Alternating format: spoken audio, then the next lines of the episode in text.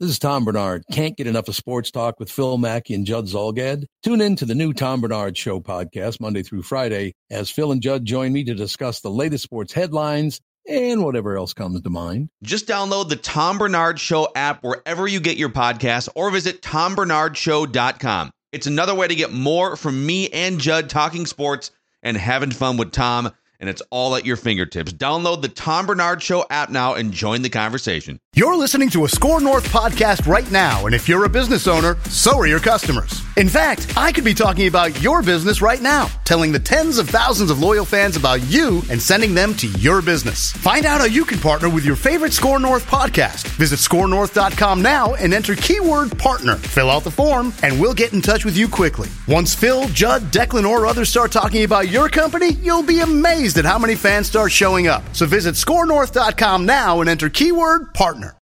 Get in the know, nonstop Vikings talk. It's Purple Daily on Score North and ScoreNorth.com.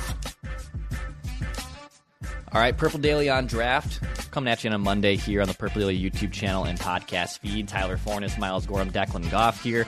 Uh, we're going to talk winners from Kwesi's draft class for the Kevin O'Connell combined era. We're going to talk big winners that have happened, some positives that have happened on the Vikings uh, here on this episode. But we're also going to talk a little bit about, obviously, the state of the Vikings.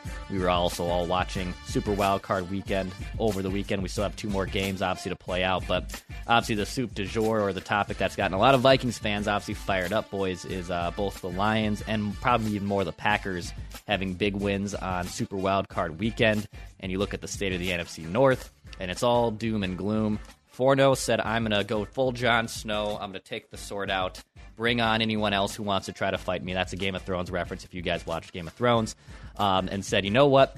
Let's relax here. They're not that far away from competing. There's a lot of good building blocks. So Forno, why don't you why don't you expand on that here? Because I know a lot of fans, uh, a lot of Vikings fans are probably looking around saying, "Man, the Vikings are really far off." And you have some pushback on that. Do you think they, they can still compete? So why don't you expand on that a little bit more for our audience? Look, uh, let's let's just not look at this as doom and gloom. And there's a lot of doom posting over the course of the weekend watching these games, and it's fair to be frustrated that the Vikings aren't in this position and seeing two division rivals get there. Like, let's just be honest. If the Packers lost 41 to nothing next week, I don't think anybody would be too surprised. They're a very young football team. They they've had ups and downs all season. So uh, no result with the Green Bay Packers should be surprising. The Lions, good on them, man. Uh, they were able to capitalize on Sean McVay being a coward in the red zone when they were down four and they kicked a field goal in the fourth quarter. You, you just don't do that. But it, uh, with, just looking at the Vikings, yes, they have to figure out quarterback. But if they bring back Kirk Cousins, you have a massive baseline for success. Yes, they still have holes on defense. There's going to be around 50 some million in cap space once they're done making moves. Let's be honest. Harrison Smith is probably gone. That's almost $12 million. You can earmark that right away for a good defensive lineman. Like there's moves that they can make and they can continue to bolster this roster through the NFL draft. They have a first round pick that's very high, a high second round pick, multiple fourths, fifths, and sixths. And that's how you build the back end of your roster. Now they still need some help up front. They but they have their two tackles already in place. Their top two wide receivers already in place. If they bring back Hunter, which let's be honest, I'm pretty sure they're going to, you have your star edge rusher. Now you need to fill in pieces around them. And there's still good players. The secondary is relatively young, but they show promise. Byron Murphy Jr., when he was in there, good football player. Safeties, good football players. We're not talking the elite of the elite, but when you have great schemers on both sides of the ball if you continue to bring in good talent, you can see results. The Vikings, outside of the last two games when they were absolutely decimated with injuries, no Hockenson, uh, obviously no Kirk Cousins, no Byron Murphy Jr., you're missing that many good players and you lose those games against playoff teams.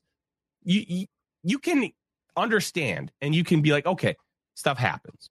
Now, from what I'm saying versus like what a lot of the doom posting was, it's probably somewhere in the middle, but we're not talking about a team that's destitute. They were in every single game except that Packers game on New Year's Eve. They were in all of them with backup quarterbacks, that having Johnny Mundt as your number one tight end. Like and there's hope for this team. Let's let's not like lose the forest for the trees here. This team isn't destitute. And there are a lot of questions that need answers. And I believe that this coaching staff and front office is going to find a way to answer those questions. It starts at quarterback. But even with backup quarterbacks, this team was competitive week in and week out and still finding ways to win football games. So uh, it's not like this team is just uh, on this downward trajectory. That they're going to be fine. What do you think, Miles? Are you as doom and gloom, or are you on 4 side here that hey, things are can pop up randomly from year to year, and the building blocks the Vikings have here, obviously with with their current players, is this uh is this a is this a full on like they got to absolutely hit on every draft pick here to get back on top, or are they actually a lot closer than it than it seems? I always think that's like too reactionary of a case in general. And I think Rick Spielman did that too often, where it was like we have to hit on these guys specifically in the draft because we don't have any cap flexibility. And if these guys hit, like we'll be okay. But if they don't, then we don't have anyone behind them to to like figure it out. And I think the hard part that the, I'm not doom and gloom. So I'm, let me start by answering that first question. I'm not doom and gloom, but I I understand the like reservations and the and I don't like calling it negativity, but I think people are trying to be as realistic about it as they can when they see two teams in your division who we all thought going in, ah, do we believe the Lions could actually do it? Um, we got to see it first, and then they actually did it. And then the Packers were, well, is Jordan Love even ready to be be the start uh, starting quarterback in the NFL? Is he willing to like? How's he going to do taking over the mantle for Rodgers and Favre? Um, can they have a, a, third quarterback be great in a row? Like it's unprecedented, but he, I'm not saying he's there yet, but like he's obviously showing that he's in a he's in that upward trajectory. And I think that in itself, where both those teams have a lot of a lot of scenarios where that future is really bright for them, the current and the future for them. Whether it's cap space, young achieving uh, young rising players, their quarterback positions are solidified and under contract for next year, whereas the Vikings don't have those things. And then well, Goff's not under contract next year. Yes, he is. He's got it's it's uh, through twenty twenty four. Um, I thought he was a year. free agent. No, I was actually just looked it up right before this. He's got one more year. Um, uh, through 2024. So um, so I'm sure he'll get an extension. Yeah. Um, but uh, but he's he is uh, under contract for one more year. Um, and then the Bears obviously have two top ten picks, the first overall pick and the ninth. So they, they and they've built up a little bit more over the last last handful of games where their defense looked better. You think their offense is getting a little bit better, and obviously maybe they they add a weapon and Caleb Williams or Drake Maye. A lot of things like where hmm. there's a lot of like things to look forward to for these teams Whereas the Vikings, it's kind of like right now, it's hard to say what is there to look forward to that isn't the same thing that we've been seeing. And I'm not mm-hmm. saying that they won't do things to change that, but that's the perception right now because we don't know what they're going to do. We don't know if Kirk Cousins is going to be back. We also don't know if he's going to be healthy. Like that, like by March, he's only going to be a few months removed, for what, four or five months removed from an Achilles. Like it's easy to say that we expect him to be back and be Kirk Cousins again. Well, he's 36. He'll be 36. I hate using that as like a certainty of a baseline of something because we just don't know. And it doesn't mean he can't or he won't. It's just it's an uncertainty. And to then use up a lot of your cap space, available cap space that you do have, it's going to be on it'd be on Kirk, Hunter, and Justin Jefferson. Now, yes, you can push some of those guys' money out in the future, but that just gives you less flexibility, and you're kind of repatching the. You'd be again doing patchwork on the on the roster this year to kind of make yourselves uh, viably competitive. Kirk helps keep you a baseline of competitiveness. I'm not denying that, mm-hmm. but the rest of the roster still needs a lot of work. And then, and then the, to frame that in the second point I wanted to make is the young players aren't stepping up the way you'd like them to. Not all of them.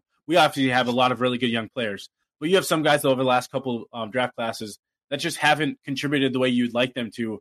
Whereas they'd be succession plans to guys leaving and walking out the door. We just don't have that for some of these positions.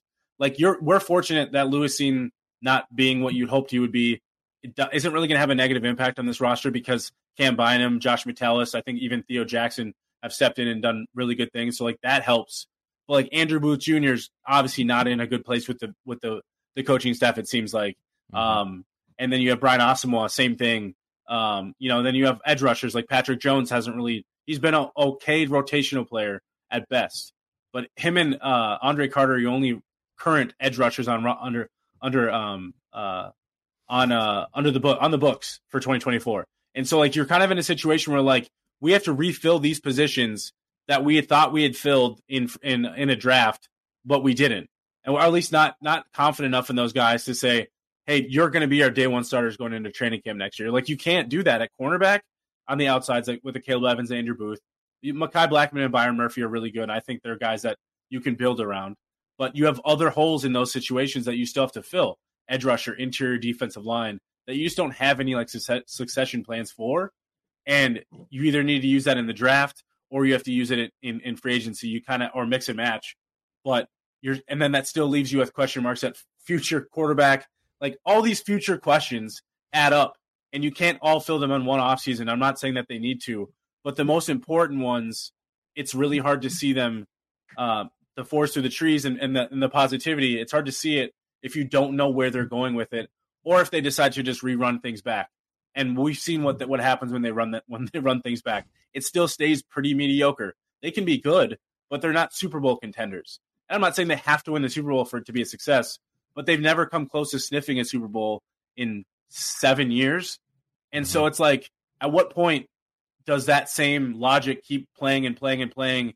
At, what, at some point, you got to change change up a little bit what you're doing um, at some of those key positions to kind of hopefully see yourself over that hump and create a, a sustainable, winnable um, product rather than just like a year over year um, plan.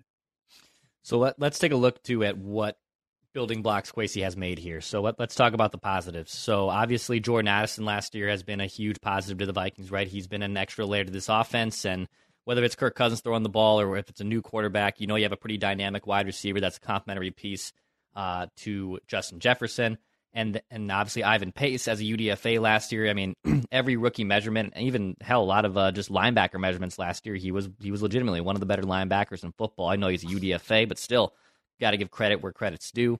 And then I feel like the other two players, at least come to mind to me, guys, are probably Ty Chandler and Ed Ingram. As maybe there's a bigger ceiling on Ty Chandler because he actually might get a little bit more run. And Ed Ingram wasn't as bad as his rookie year, but maybe you could still make a case he took a half step forward.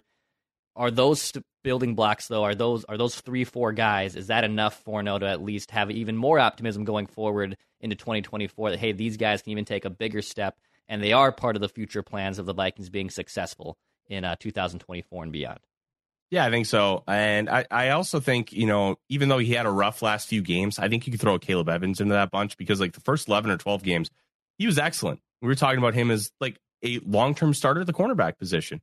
Yeah. It, uh, the weird thing about cornerback is it's a confidence position. And it, you have guys who are in their, like, mid to late 20s who just lose confidence and then they just start to stink. Like, you could kind of put Xavier Rhodes in that bucket he started to wane off some of that athleticism, but it's not like 2019 he was this unathletic cornerback.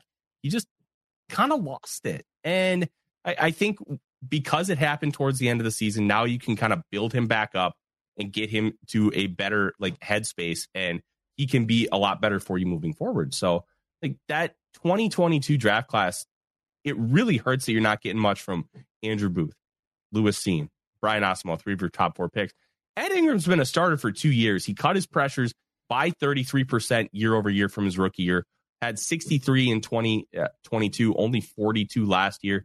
Uh, guard is not necessarily the easiest position to uh, translate to in the NFL because you have to worry about guys on either side.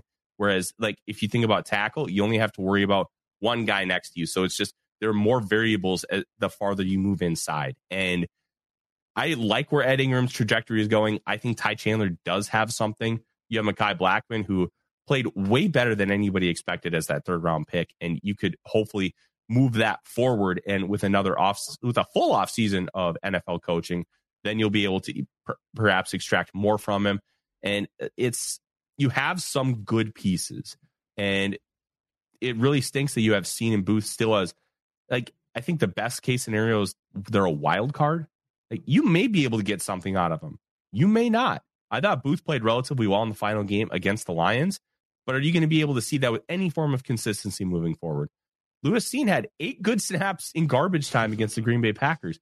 Can you get more from him? Like, there are just massive questions surrounding those positions, but the Vikings have the ability to fortify with the draft and also with free agency. So I'm I'm a little bit more bullish because I believe when you get good football players with great schemers like we have in Kevin O'Connell and Brian Flores, you'll be able to get more out of those guys.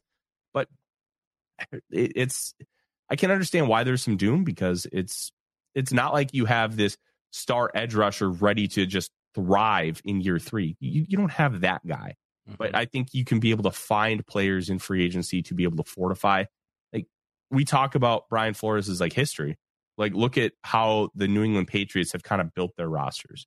Like, get good, solid football players, and you have a couple stars, and you can make it work. It's about having pieces rather than the piece. And I think if you can find pieces to fill holes, I think that's how they're going to try and uh, reshape this roster while getting a couple young guys to become those next budgeting stars. All these crazy alien stories can't be true, can they? Hey, it's Stephen Diener, host of the Unidentified Alien Podcast. And whether you're new to the conversation or have been looking into it for years, you need to check out the fastest growing alien show out there, the Unidentified Alien Podcast, or UAP for short. There's a crazy amount of alien encounter stories out there from all over the world. And the beauty of it is that I bring them all to you and let you decide what you believe. Download and subscribe to UAP on any of the major podcasting platforms. And you can also find it on UAPpodcast.com. Miles on the cornerback front, Mekhi Blackmon, Caleb Evans, Byron Murphy Jr. I mean, I think Mekhi even made Pro Football Focus's all rookie team. There was some highs and also some little bit of lows last in, in his rookie se- or in, in in his second season now, I believe. Uh, Mekhi Blackmon was this his? It'll be season? his second season. It'll year. be his second. So season. he was a rookie. Yeah. Yep. So, I mean, do you feel like that cornerback room though is at least on solid ground? Like, do you, I know there's still some raw and experience between a Caleb and Mekhi Blackmon, but do you think that that room is at least trending in the right direction, especially if Mekhi and a Caleb Evans, you know, kind of do take a significant step forward in 2024? I so I, I wouldn't say it's trending in the negative. It's not trending down. I bet not much Yeah. I want to say, but I don't know if it's like trending completely upward either. I think there's kind of like this steady like there's a lot of what ifs and there's a lot of Mhm. unknowns, and I think that's okay. Not everybody's going to answer every question in the first couple of years of their career. I think there's enough on tape for both guys to say they're viable NFL players. I think Mekhi Blackmon maybe there's a chance to be like a viable starter. Uh, Evans, I'm not sure of. Not not because I don't think he can be. I it just like hit like the in, maybe the injuries were the, the biggest factor for him um, that we just don't know of. But like he took he he plummeted this like the last handful of couple like month and a half uh, Yeah. whatever it was the last you know back part of the season. Um, I just want to make sure like to, to Forno's point that that um that confidence is there because he has the height weight speed like that you want on an outside physical corner. Um, now you just want to see if he can kind of put it together for a full season. Um, so I would say like they're they're probably still missing like a bona fide number one, and I think that's really difficult Mm. to do. Um, having to play three safeties all the time, um, sometimes that makes it difficult to always like always having to play in um in nickel and dime because you're a little bit more worried about your your cornerbacks, which I think that's part of what we didn't see any splash plays from Harrison Smith as much because I think he just had to they had to cover the cornerbacks a little bit more. I think at least from what I was able to see. I could be wrong, but that's just what it looked like. And I think if they can, I think Flores would love to be even more aggressive, but you can't always trust your cornerbacks. And if you can't always trust your cornerbacks, and you don't have somebody that can can take away a guy or shut off half the field, then I think it can be. It, it obviously makes it more difficult. So I think there's. It's not that those guys can't be viable players in the NFL, but I do think they're still missing that like bona fide number one. And I'm a huge Byron Murphy fan, but I, I think he's more of your true nickel, true like inside guy that can play inside out. But I don't see him as like a true lockdown number one. Like he's shutting down any corner, any wide receiver you put in front of him, um, matchup type type player, and that's okay. He doesn't have to be that. I think he's a good above average player, um, but I think they really could use that like shutdown, lockdown type of player to go with the young guys that they currently have. And you know, I, I look at the Lions draft class from last year, and you know, I think we all kind of like Jahmyr Gibbs with your first pick. That that's kind of interesting, but obviously he's been a big contributor for them. Jack Campbell's been awesome. Sam LaPorta prior to the injury was great. Brian Branch was a player for them. Like you look at what they did with that 2023 draft class, and it was a big reason, right, why they actually made a huge leap, not just from hey, they're favored to win the NFC North, but it's at nine and a half wins, and here they are with 12 wins and could be just cakewalking their way into the NFC title game. So, I mean, how much too is it just kind of random sometimes when you have a good draft class where your first four picks, like the Lions have, you know, contribute right away to success. And that's why I kind of think if this draft class really, you know, is the best one that they've had so far that's upcoming, because obviously the first one looks more like a dud. Second one, there's some positives. But if you hit, right, like on a, on a draft class right away with contributors like the Lions did, I mean, you can pop up from being, hey, a fringe nice team to being a team that obviously could be in the NFC title game in in one year. Yeah, nailing a draft class means a lot, especially when you nail them early. I mean, just look at the 2017 Saints; they were eight and eight the year before, Yeah. and then they drafted two all rookie all pros. Like that draft class had Trey Hendrickson in round seven. Like they nailed that draft class so so majorly that they were a, a miracle away uh, from being able to make the NFC Championship game, and they probably give the Eagles a better run than we did. Like you nail a draft class, it changes things, and people were getting on the Lions because, and I got on them a little bit too, but I also understood it that they drafted a running back at 12 after they traded down. That trade down landed them Sam LaPorta mm-hmm. and Jack Campbell. The Jack Campbell pick, I, I I had more issues with that than Gibbs because sometimes you just need to draft really, really good football players. And to a point, the, the perceived analytical value doesn't matter so much when you get really, really good football players. And they got four really good football players to start off that draft, and they're making big time contributions. Like I was begging for Brian Branch last year. I loved, absolutely loved his tape and the, and the versatility that he brought.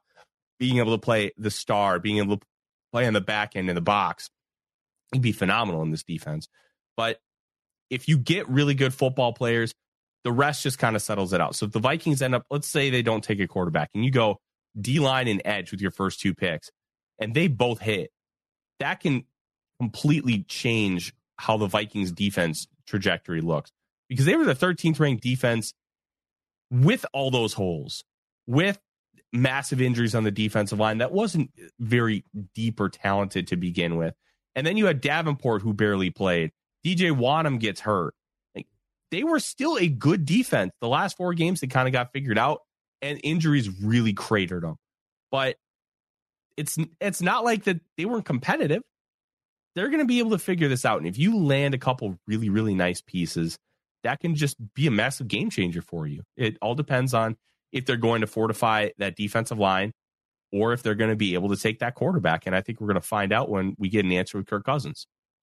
Yeah, I think when you look at the playoff teams and as they advance, and you you know you kind of look at what can your team, in this case the Vikings, kind of learn from you know the current top four in each each conference right now, and you know the Lions had a great draft class and they've been able to hit, and you know the Packers succession plan might be in place once again. They might have a franchise quarterback for 20 years. I mean, Miles, I know you were. I saw you tweet on Monday morning about you know the whole kicking the can down the road, and yeah, they could obviously absorb some of that void hit this year, but if eventually you still have to pay the piper. But is the succession plan the right plan to make if you bring back Kirk and you still draft the replacement quarterback early? Like, regardless of who they draft, like it does feel like, at least as of right now, regardless if Kirk is back or not back, that a quarterback in rounds one or two is probably pretty likely for the Vikings to at least start some type of succession plan. Yeah, no, it's important to have that succession plan. And I think that's been their ideal scenarios. They want Kirk under contract while they draft a quarterback high. I think that's been their plan, or at least perceived plan, for the first two years of this regime's uh, this regime, the new regime. And I think, but I think the issue is that they haven't found anybody that they've truly liked enough to take at the current picks that they had, and they also didn't. They were too far back to move up high enough to get any of the guys that they wanted. So I think they've kind of been this in this difficult position. But I think the hard part there is because of some of those scenarios, you, you might have lost out on your opportunity to kind of do both. Like, not that you can't. I'm not. I'm not saying that they can't bring Kirk back and can't draft somebody. But if you bring Kirk back, it's probably going to be at least for two years, fully guaranteed, or at least strong guarantees, and for two years, and maybe some into a third, depending on like what they're willing to give and take. Because we know last year that they weren't willing to do it. They weren't willing to go beyond 2024 for money for Kirk, but they might feel like they have to now because they don't have, really have a succession plan in place. But if you do that, then you're hurting the rest of the roster by not putting more investment into that because you're using your cap space on the quarterback and then you use your early round picks on the quarterback too. Like like you, that's where I'm I'm talking about like playing the middle ground is like you either got to commit like if you're going to commit to Kirk Cousins and go all in again which I don't believe is the right approach but I've seen crazier things from this from this franchise. Like if that's your commitment then make that your commitment because then you're going to force a rookie to sit for at least 2 years and then you're kind of losing that leverage of a, a quarterback on a rookie contract, especially if you have to push Kirk's money out into the future. That's just again we hit where we're probably going to see another 25 30 million dollar dead cap by the time he's off the roster after his contract's done. And then you're sitting there like, hey, rookie or a uh, young quarterback, jump in. We don't have as much cap space as we'd like for you, but like, good luck. and we, we hope everybody else that we've drafted or, or brought in can continue to hit. Now you still have Justin Jefferson, you'll still have some like really high end players, but I just think it puts you in this like weird position if you want to bring Kirk back on a on a strong guaranteed contract because I don't believe he's he's not coming back on a one year deal. He's probably not coming back on a two year deal without a no trade clause. So like there's a lot of those things that come into factor that like make it really difficult to want us truly stay like highly competitive, not just like a hey maybe we'll make the playoffs, but no no no. If you want to bring Kirk back, the expectation should be we want to be a strong contender in the NFC, not just a hopefully we make the playoffs. Oh shuck guys, like nah, I'm sick of that. Or you got to commit to that rookie quarterback and say and bring in a bridge guy and say hey we're kind of we're willing to take a potential step back and rebuild the the huge parts of this roster that really need it around this rookie quarterback and that bridge player.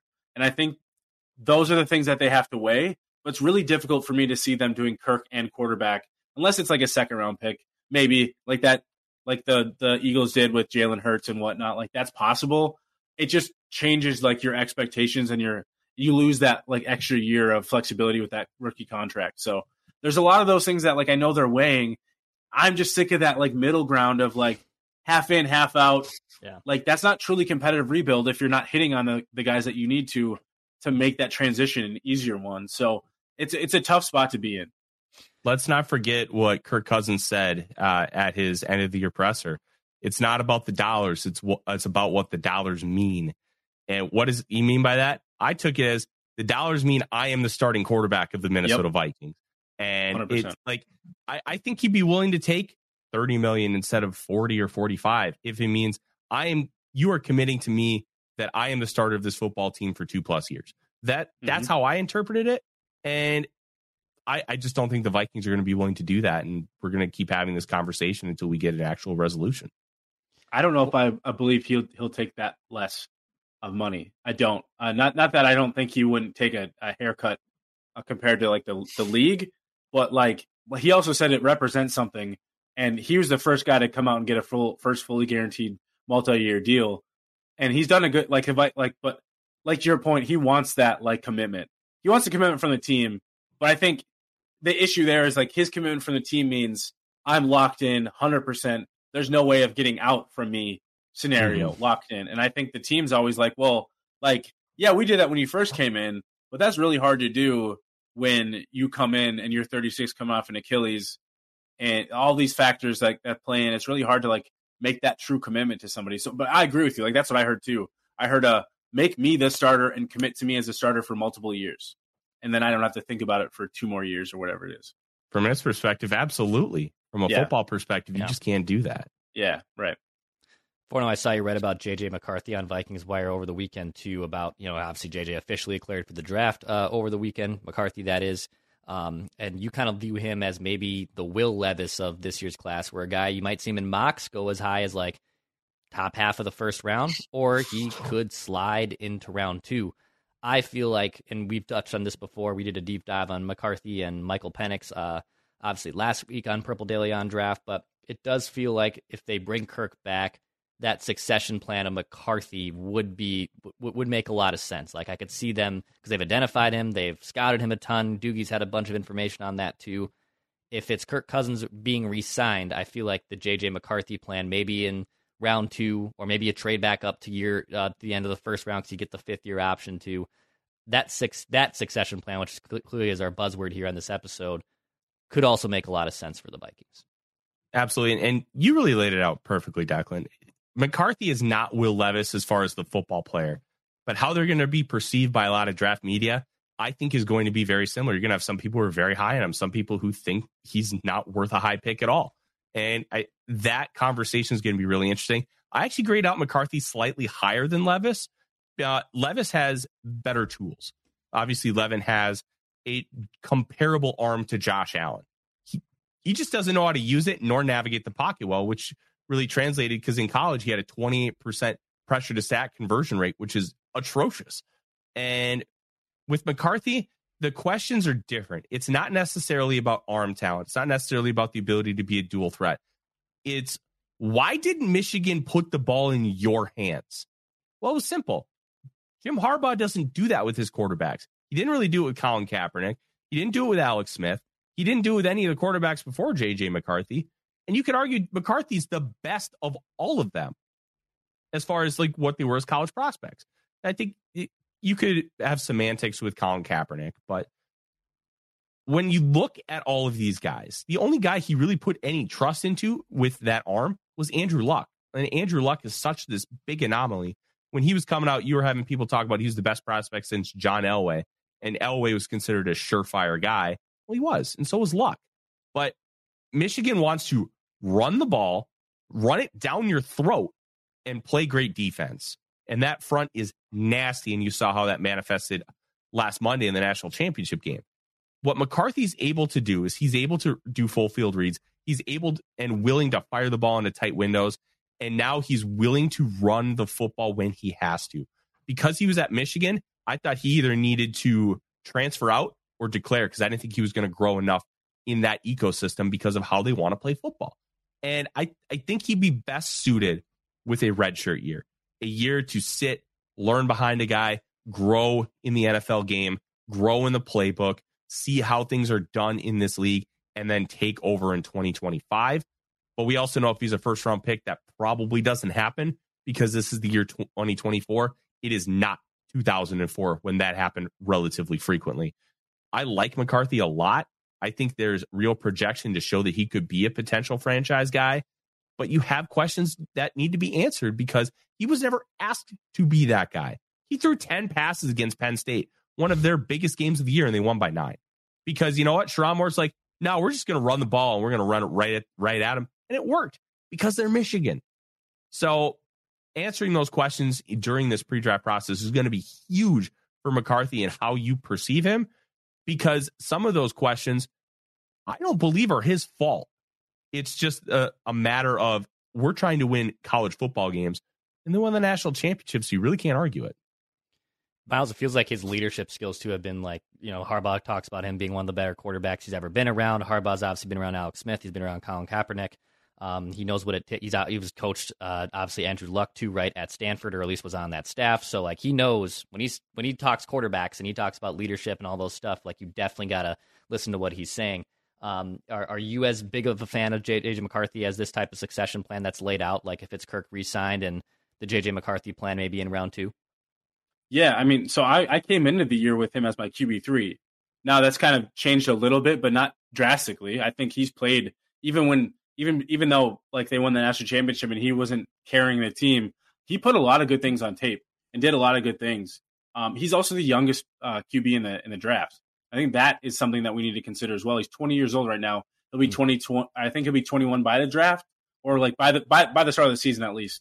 And I think that in itself is an important thing because he hasn't had a chance to really grow himself into it the way some of these other guys are. So there's a lot of room for him to grow and mature like physically. That some of these other guys they're already at 23, 24, you know, years old. And so I think there's a lot there for him to do. So if you do want him to sit for a year, um, my whole thing with the Vikings is it's not it's not that I don't think a, a rookie quarterback shouldn't play. It's you shouldn't force them to play. It shouldn't be like a hey, like like the the Jets with Zach Wilson was like a prime example to me of they didn't bring like anybody in to like be a veteran presence around him to do anything. It was just like Zach Wilson, you're the starter. We have no competition. There's not even a, a like second thought of it. You're the starter, and I think that just puts a lot of expectation on a rookie. Whereas like I'd rather bring in a guy and say, if you win this job, that's that's best case scenario for us because that means we're doing everything right. We we feel you're ready. But I don't think you should ever force a rookie to be to make them ready, like by putting them trial by fire. I think that just can put a lot of bad things in there. And so I, I think in that scenario, yeah, I'd have no issues with a JJ McCarthy early second, back of end of first round. Like we'll see what there's a lot of QB needed teams. Maybe that drives his his value up the board even more. Who knows? But um, I'd be fine with with that kind of scenario if that's what it, how it ends up playing because at least then you have your succession plan in place. And he's young enough to like you're like, okay, we still can get a lot of really good years out of this guy. and He's not he he won't be 28, 29 by the time he's ready to take over. Yeah, he's he turns 21 in a few days. He turns uh 21 oh, okay. on January 20th, so on Friday his uh, birthday's coming up here. So, But yeah, I mean he two years as a starter at Michigan, um, and he won obviously every game but one. He was 27 and one as a starter at Michigan, which obviously says a lot, and was a really good quarterback for for the Wolverines. Helped win to the national championship game. Um, I think in future episodes, we probably should answer a lot of these feedback questions that I have compiled over the last few weeks. A lot of fans even talking about quarterbacks we haven't even discussed, or even players we haven't really discussed too much. We've obviously spent a good amount of time on J.J. McCarthy's and Michael Penix and if Jayden Daniels and whatnot. But there's some other names in this list here that I have compiled over the last few weeks from listeners that we can start getting into, and maybe even you got, should we do some live mock drafts on this show even? I know we do that sometimes on Purple Daily. That could be something we obviously get into too here uh, on yeah. Purple Daily on draft. So really excited. And Tyler's going down to the Senior Bowl in a couple weeks too. So that's in uh, a few weeks here. Tyler's going to go down to uh, to Mobile and, and scout some quarterbacks here. So we're going to have some eyes on the ground as well. So a lot of awesome stuff here lined up on Purple Daily on draft. You can hit that subscribe button for Daily Minnesota Vikings Entertainment. Uh, Mackey, Judd, myself, full show back on Tuesday uh, before I die as well. So plenty of great content coming at you here on Purple Daily. Hit that subscribe button where you just want to see the Vikings win a Super Bowl before we die. This has been Purple Daily on Draft.